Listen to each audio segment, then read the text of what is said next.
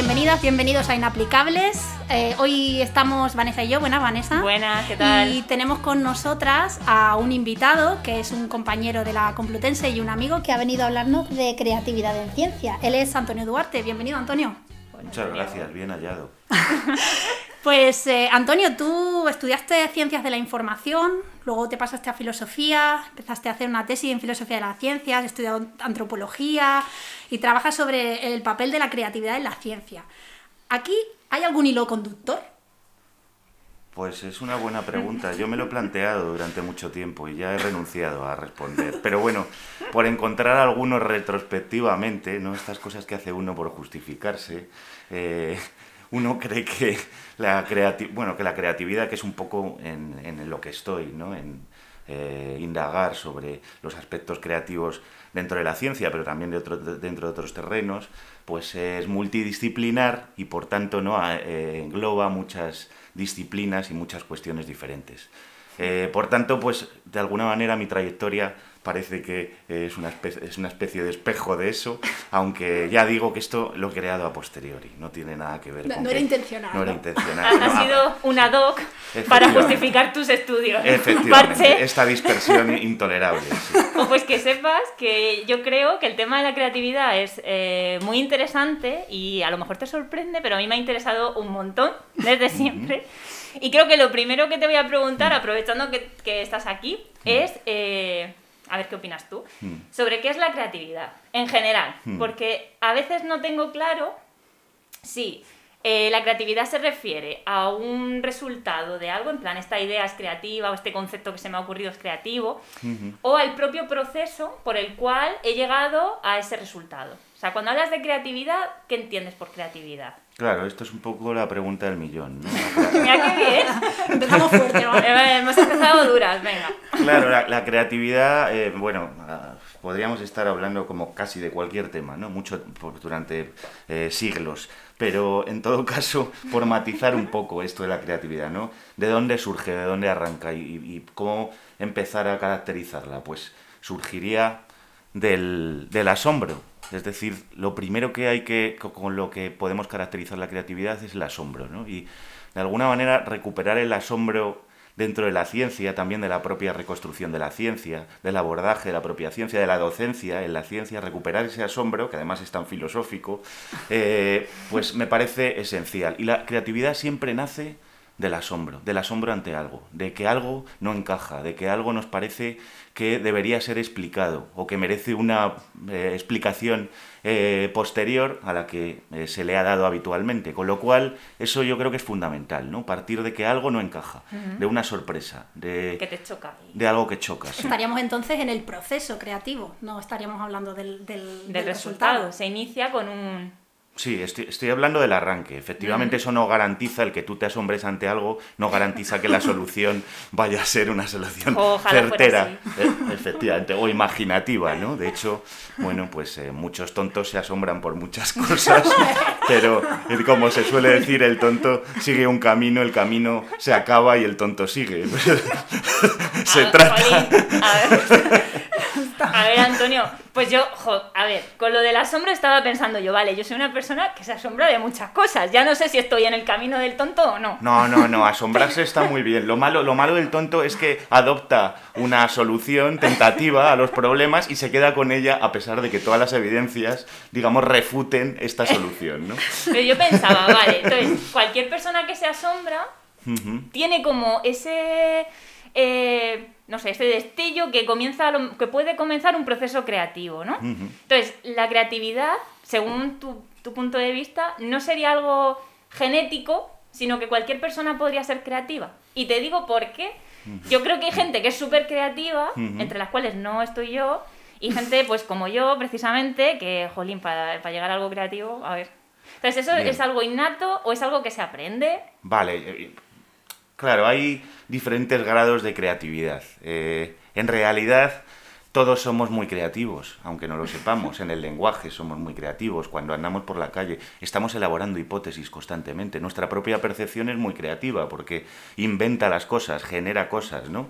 ¿no? Cuando abrimos los ojos, lo que vemos no es la realidad, es una realidad inventada por nuestra maquinaria interna. Eh, nada tiene que ver con lo que hay ahí. Con lo cual ya incluso abrir los ojos es muy creativo, pero el lenguaje, todos los desafíos que nos plantea, las ironías, las metáforas, los juegos de palabras, etcétera, esto está constantemente en nuestra vida y somos muy creativos.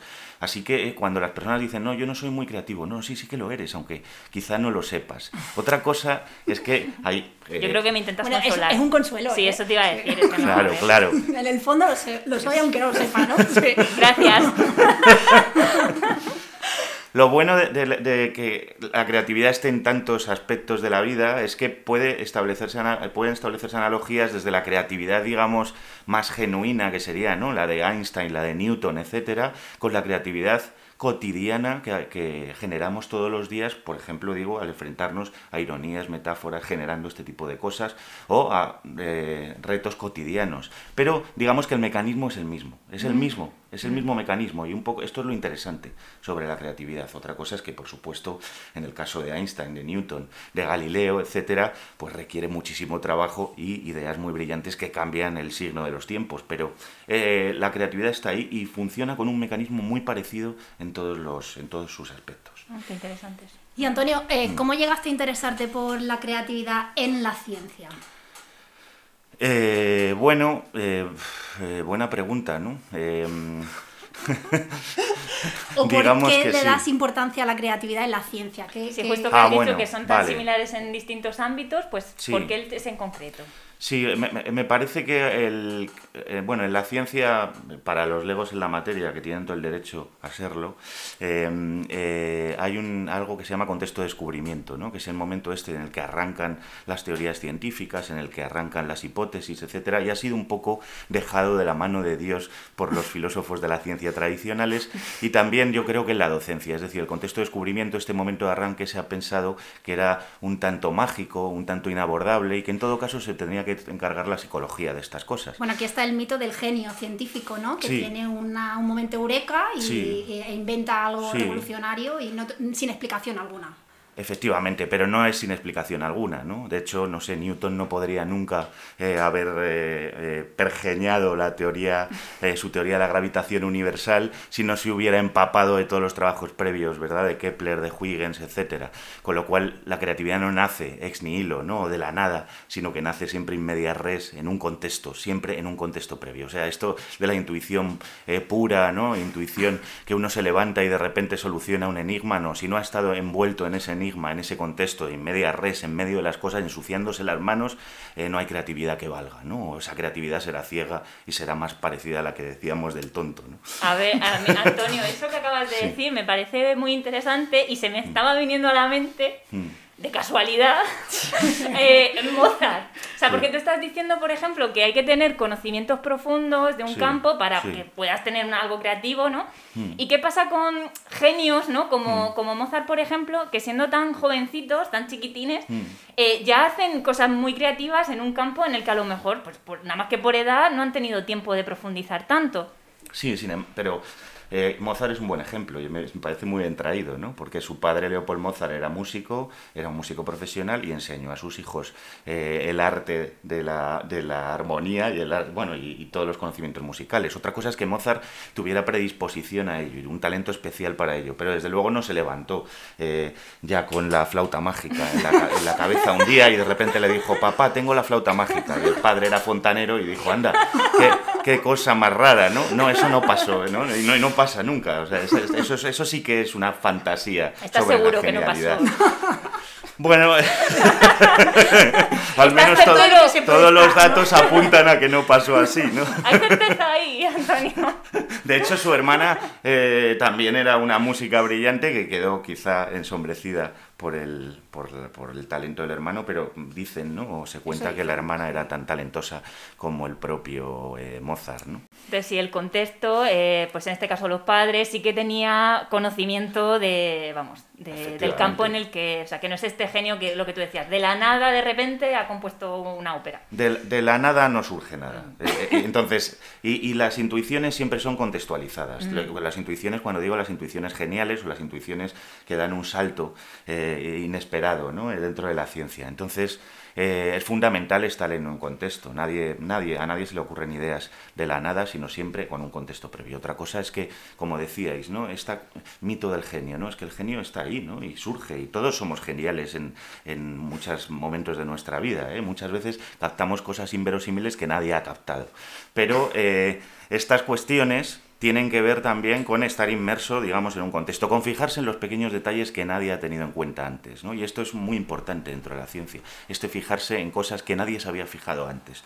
Hay ejemplos eh, para aburrir ¿no? dentro de, la historia. Sí, de ahora, te, ahora te pediremos que nos pongas, que nos pongas algún ejemplo. Pero yo te quería preguntar, porque has mencionado el contexto de descubrimiento, cuando se descubren cosas en ciencia. Claro, la palabra descubrimiento tiene la connotación de encontrar algo que ya estaba ahí.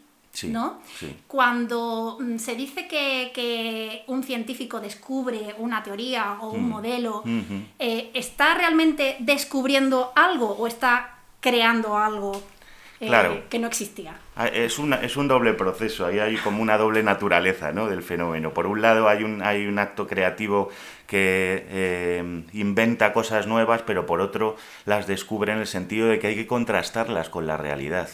Con lo cual, como hay que contrastarlas y, por eso no, mm, nos alejamos del prejuicio, de las ideas preconcebidas, etc., por eso se, habla de descubrimiento. Pero, desde luego, cuando, por ejemplo, ¿no? Newton eh, agrupa en un mismo fenómeno la luna que no cae y la manzana que cae, y eso es una cosa absolutamente genial, ¿no? Como estos dos fenómenos están agrupados en una misma teoría, porque estos dos fenómenos eh, funcionan desde una sola explicación, ¿no? Esto es una genialidad absoluta, esta pregunta que te haces a raíz de esta constatación. Esta es una nueva pregunta, pero esto eh, se rescata de la propia realidad. Bueno, no, esto eh, surge en las raíces profundas de la subjetividad humana y luego se contrasta con la realidad. Y cuando se contrasta, entonces decimos, se ha producido el descubrimiento. Pero antes, el surgimiento de la idea es en, las profundas raíces, como digo, de la subjetividad. No, nadie antes había imaginado asociar estos dos fenómenos eh, en, un solo, eh, en una sola explicación. Vale, entonces parece, eh, para ir clarificando todo esto, que por un lado tenemos, se puede tener un proceso creativo de crear algo nuevo que no estaba antes, y luego se puede entender que es igual de creativo, que a veces parece, o mm. a lo mejor cotidianamente no tenemos esa idea, que algo tan, abro comillas, ¿no? Sencillo, cierro mm. comillas, como asociar cosas que ya están ahí, también es algo creativo. Muchas veces no tiene, no tiene por qué producirse y es algo igual de original, aunque no sea una, invención, una creación de algo que no estaba antes. Totalmente. Eh, de hecho, la, la gran mayoría de los grandes descubrimientos o grandes cambios científicos que se han dado tienen que ver con relacionar hechos que no se habían relacionado antes, pero que estaban ahí, ¿no? Pensemos en, Darwin, ¿no? Y cómo asocia la domesticación al mecanismo de la, de la evolución. Esto es asociar dos cosas que no se habían asociado antes, ¿verdad? Pero parece que estaban ahí, ¿no? O pensamos en Arquímedes, ¿no? Cómo asocia la masa de algo al desalojo de agua de una bañera. Son dos cosas que estaban ahí. Para la mayoría no nos resulta un hecho extraordinario, para ellos sí. Realmente parecía un hecho extraordinario, ¿no?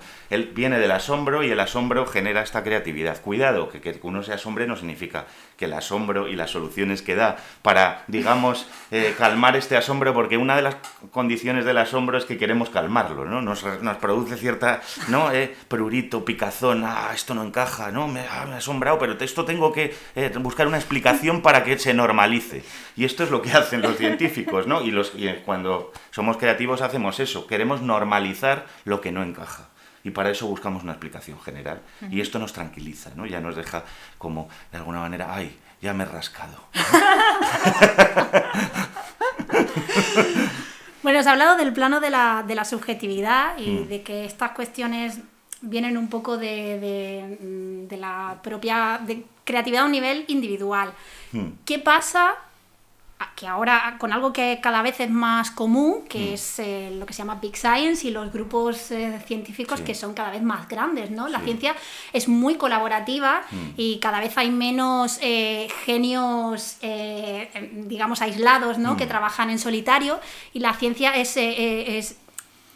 se forma a través de grupos grandes. ¿Qué pasa ahora con la creatividad?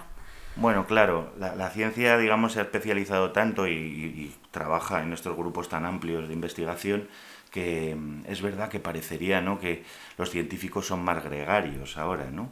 Pero, eh, no, pero bueno, eh, Kuhn, un famoso filósofo de la ciencia, ¿no? hablaba de ciencia normal y ciencia revolucionaria. Ciencia normal sería lo que hacen los científicos en su cotidianidad y resuelven pequeños problemas dentro de un paradigma concreto. Ahora podríamos hablar del paradigma de la cuántica y el paradigma de la relatividad. ¿no? Y dentro de, de esos paradigmas, eh, los científicos resuelven pequeños problemas, ¿no? pero asumiendo que ese paradigma es cierto, o sea, asumiendo que la realidad se, responde a las soluciones que da ese paradigma. Bueno, pero no dejan de resolver pequeños problemas.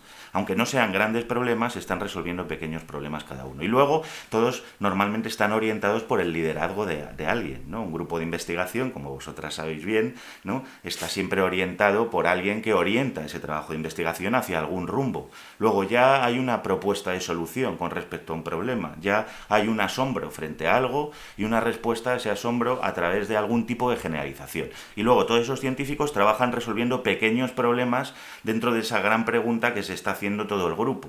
Así que eh, la creatividad, digamos que no se ve afectada por esto. Sí que es verdad que eh, grandes genios surgen una vez cada 50 años o cada 100 años o, como queramos verlo, ¿no? Pero nosotros eh, somos pequeños genios en pequeños terrenos muchas veces, no digo yo, por supuesto yo, yo en absoluto, pero digo, estoy hablando de los científicos que trabajan en, en proyectos interesantes y que resuelven problemas reales, como ahora, por ejemplo, con la vacuna, ¿no? Con el, SARS-CoV-2, con las vacunas que se están eh, generando, pues responde a esos problemas que tienen que resolver, ¿no? ese enigma que se ha planteado de qué es este bicho, cómo combatirlo y las soluciones que se están dando, ¿no? Y estamos un poco avanzando en ese terreno tentativo de las pequeñas soluciones a grandes problemas.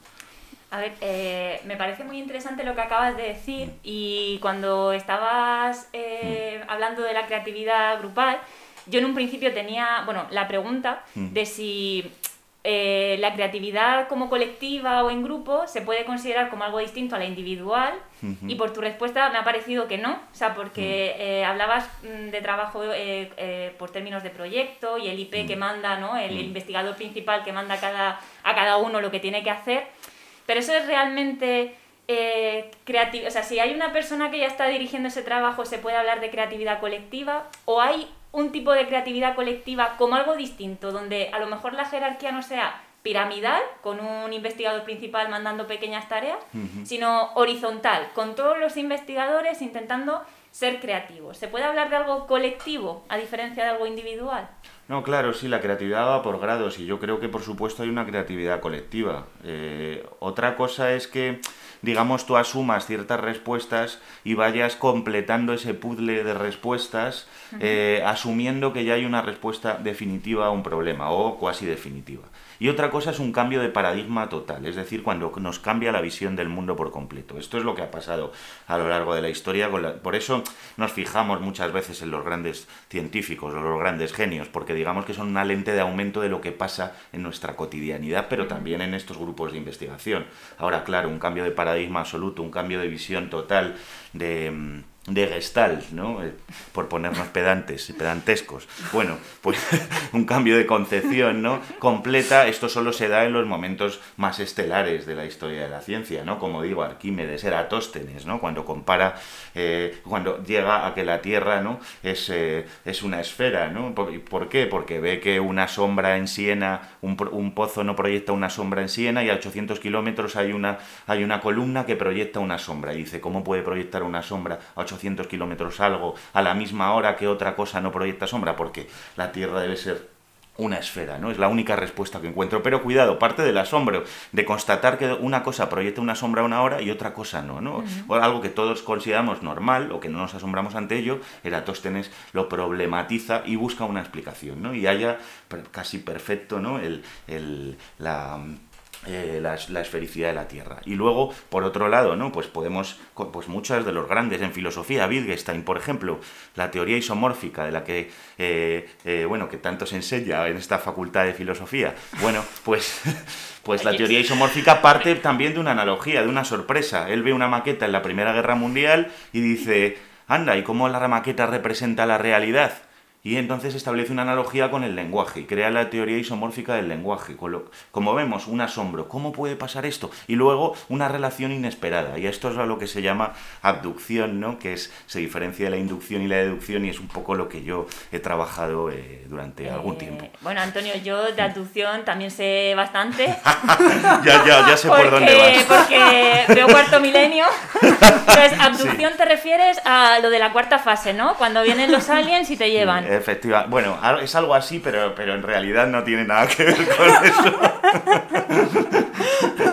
Abducción viene a abducere, que es separar, ¿no? Y, y, y tiene que ver con esto, ¿no? El secuestro también, ¿no? En inglés, abduction es, Vosotras ah. lo sabéis, ¿verdad? Ah, mira, es, pues no, no, habíamos hecho Es secuestrar a alguien, ¿no? Es verdad, verdad, pues pasa lo mismo. Ah, pues tiene totalmente claro, o sea, Entonces sí que tiene claro. conexión. Bueno, tiene conexión, bueno, sí, una conexión, digamos, eh, leve, laxa, si queréis. Pero, pero, bueno, el caso es que es un término relativamente nuevo dentro de, de la epistemología o de la filosofía de la ciencia y que eh, creo, vamos, creo, acuñó eh, un filósofo, Charles Sander Peirce, ¿no? que es un filósofo americano, estadounidense, eh, y, que se ha recuperado recientemente y que se había olvidado ese, ese momento ¿no? de creatividad. La ciencia suele arrancar con una abducción, es decir, con una generación de hipótesis ante un hecho extraordinario, no con una inducción. No coleccionamos datos, eh, cosas al azar o hechos al azar y decimos, ¿y ahora qué hacemos con ello? ¿Qué, qué, qué generalización sacamos de ello? No,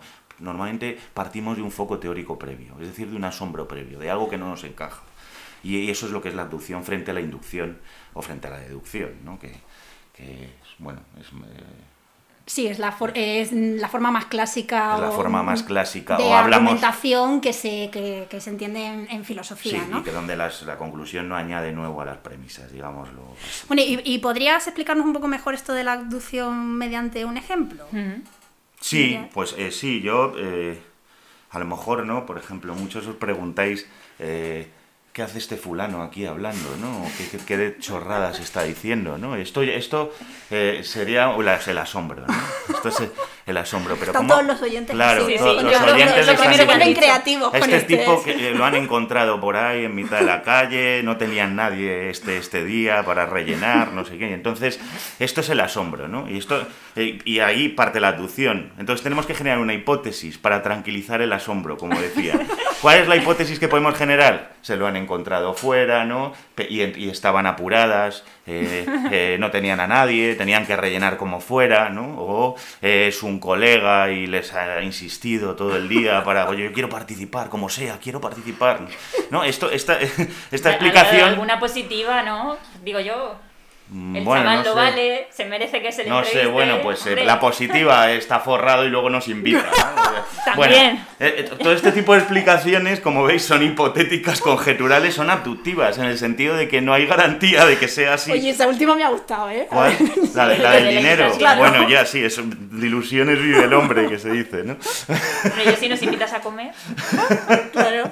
Bueno, esto lo, esto lo, hablamos luego porque ya, ¿no? Porque sí, se sale un poco de lo que ya que he intervenido, ya que he intervenido en el programa, algo tendré que hacer, ¿no? Pero, pero la cuestión es, busco una explicación que satisfaga, ¿no? Esta, esta perplejidad inicial. Y a partir de ahí me tomo en serio esta explicación. Es decir, ¿cómo sería el mundo si la explicación que yo he dado para este fenómeno em, fuera cierta? ¿Qué tendría que pasar en el mundo? Y entonces me lo tomo en serio y luego experimento. Es decir, voy a ver si realmente, tomándome en serio esta hipótesis, esta conjetura, el mundo se comporta como yo digo que se comporta. Claro, esta es la diferencia que hay entre el prejuicio, es decir, eh, el que alguien que esté en casa y esté pensando, a este fulano lo han cogido por la calle y no experimenta más, bueno, pues se puede quedar en el prejuicio, puede acertar, pero ahí eh, digamos que hay un, eh, hay un elemento de casualidad, si acierta. Pero si realmente es un buen científico o una persona coherente, debería tomarse en serio la explicación. ¿Qué es tomársela en serio? Decir, este señor es un, es un fulano, ¿no? Que han cogido de la calle, entonces voy a, ir allí a ver si efectivamente es así, ¿no? Y entonces experimenta en la realidad y comprueba o refuta su propia tesis. Sé que es un ejemplo muy pedestre, pero... Ah, Antonio, es que se me ha venido a la mente. Sí, sí. Eh, a ver, yo soy una fanática, yo creo que ya lo he dicho en algún, Sí. algún programa, del canal de historia y Sí. esto que hablan ahora de aliens. En un programa en concreto, a ver qué opinas tú, porque me parece un ejemplo clarísimo de abducción. Ah, bueno, a ver, a ver qué tipo de abducción, sí. Bueno, pues estaban hablando de la búsqueda del Yeti. ¿Vale? Sí, Entonces, sí, eh, sí. pues eh, bueno, ya sabes cómo son estos programas de documentales, ¿no? Pues todos los científicos claro. en la montaña. Y bueno, pues eh, el programa era que habían detectado unas huellas en la nieve Sí. que no sabían de a qué animal correspondían, ¿no? Entonces ellos, eh, bueno, pues eh, abducían que tenía que ser un yeti, Sí. porque, bueno, pues la huella, la huella no, no encajaba con ningún otro animal y tal. Y contaban que llegaba un momento, eh, al- ascendiendo la montaña, en el que las huellas desaparecían. Sí. Y la explicación que dieron, que yo, corrígeme, puede ser otro ejemplo de abducción, Total, sí. era que el yeti tenía que ser interdimensional. Ah, sí. Entonces el yeti llega un momento en el que Sí. desaparece a otra dimensión Sí. y las huellas se quedan ahí y se cortan. Claro. Eso es abducción. A ver, En creativo realidad- es, ¿eh? Creativo es un... Es que, a ver, que, que eso está emitido, que es un Claro. programa Claro, claro. lo que- canal histórico. En realidad es, es totalmente abductivo, es decir, hay un elemento creativo muy fuerte. Ahora, el Muy, problema es, claro, el problema es, hay que, hay que tomarse en serio esta abducción. Es decir, ¿cómo sería el mundo si las cosas que, si las cosas fueran así? Es decir, ¿qué experimentos puedo hacer para comprobar que el mundo responde a este tipo de concepciones sobre la realidad? Claro, esto es lo, este es el paso que nunca dan, ¿no? Esta gente. También podríamos decir que el Yeti ha sido abducido en el segundo sentido, ¿no? Cuando desaparece por aliens, ¿no? Eh, eh, podemos explicar todas las cosas peregrinas. Lo importante, esto es bastante peregrino, ¿no? Pero en todo caso, lo importante es tomarse en serio esto y decir, ¿qué tipo de experimentos tengo que hacer para justificar que esto sea cierto? Y este es el paso que, nos, que no dan los, eh, Jo, pero es que, los es que el, charlatanes. el documental termina antes. O sea, si Ah. por falta de Claro, tiempo. el No. documental Claro. iba sobre la creatividad, luego ya la fase experimentativa Claro, y todo esto nada. Lo que pasa es que siempre suelen terminar antes, ¿no? Claro, no antes les de la tiempo. segunda fase. Bueno, pues... eh, bueno, eh, en realidad lo que estamos viendo es que este proceso mm, eh, ocurre en la vida cotidiana, ¿no? que también es un poco lo que, lo que estabas Sí. diciendo, pero en la, en, en la ciencia tiene un papel específico que, que tiene que ver con luego con el contexto de justificación, ¿no? Cómo se justifican las teorías y cómo se, se avanza en la ciencia una vez que se ha mm, tenido ese momento Mm, mm. creativo. Pero es, Sí. es el mismo fenómeno o un fenómeno análogo a la... Claro, la, tradicional distinción entre el contexto de descubrimiento y la de justificación es una distinción tradicional que se ha hecho, pero en el contexto de descubrimiento hay justificación también, y en el contexto de justificación también hay descubrimiento. Entonces, esa distinción es un poco artificial, pero en todo caso, respetando la artificialidad de la, distinción, en todo caso, en el, en el contexto de descubrimiento eh, se decía que no se podía delimitar, pues tiene su forma lógica, que es la abducción, ¿no? Es decir, surge un hecho extraordinario X, pero si mi teoría Y fuera cierta, entonces X ya no sería extraordinario. Luego me puedo tomar en serio Y, es decir, puedo empezar a experimentar con Y. Cuidado, que puedo empezar a experimentar con I, es decir, con, con la teoría que postulo. No es que I sea cierta Claro. ni sea infalible, sino que puedo empezar a experimentar con esta teoría. Y este sería el arranque, ¿no? El arranque de la ciencia, que es el contexto de descubrimiento. Tiene su forma lógica. Ahora, ¿con forma lógica queremos decir indubitable? Es decir, como deductiva. Pues no, porque la lógica no es solo deductiva, ¿no? Como, como ya sabemos. Con lo cual, tiene su forma lógica y tiene esta doble naturaleza. Por un lado, eh, creativa y por tanto muchas veces inasible, eh, etérea, ¿no? Y por otro lado también lógica, es decir, se puede fundamentar y se fundamenta, porque yo establezco qué tipo de experimentos tengo que hacer para justificar mi teoría. Y cuando establezco esto, esto es lógico, aunque nazca de la subjetividad de cada cual, pero esto es lógico, ¿no? Sobre la, digamos que de la caja negra que es nuestro, nuestro eh, cerebro muchas veces, ¿no? Que no tenemos acceso a él, ni sabemos cuáles son sus eh, procesos, aunque estemos en ello, ¿no? Pero desconocemos cuáles son los procesos de nuestro propio cerebro, ¿no? Con lo cual es una caja negra. Bueno, de ahí igual no podemos decir mucho, pero sí podemos establecer qué tipo de pruebas tendremos que hacer para justificar nuestras intuiciones.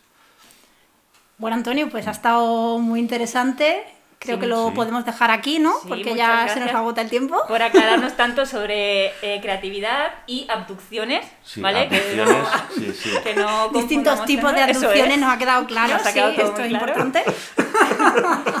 Y Para no confundirlas en un futuro está muy bien esto, sí.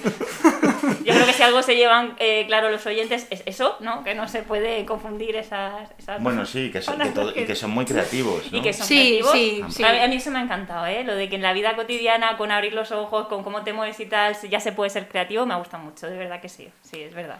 Claro, no, o sea, ya hay que eliminar esta sí, cuestión de yo no soy creativo. sí. No, no, todos somos in- infinitamente creativos. Hay gente que en un grado mayor, pero todos somos infinitamente creativos. Eh, Otra pues- cosa es luego tomarse en serio esa creatividad, ¿no? Luego, ese, sí, luego cuidado, está, cuidado con el, con, el, con el seguir el camino cuando el camino ha terminado. Podemos, podemos cerrar, yo creo, diciendo eso, ¿no? Que todos podemos ser creativos. Debemos serlo. y si no Debemos ser. Estaría bien. Estaría bien. Pues muchas gracias, Antonio. Muchas gracias. Y Un nada, placer. nos vemos En el, en el siguiente capítulo. Muchas gracias por estar ahí. Adiós. Adiós.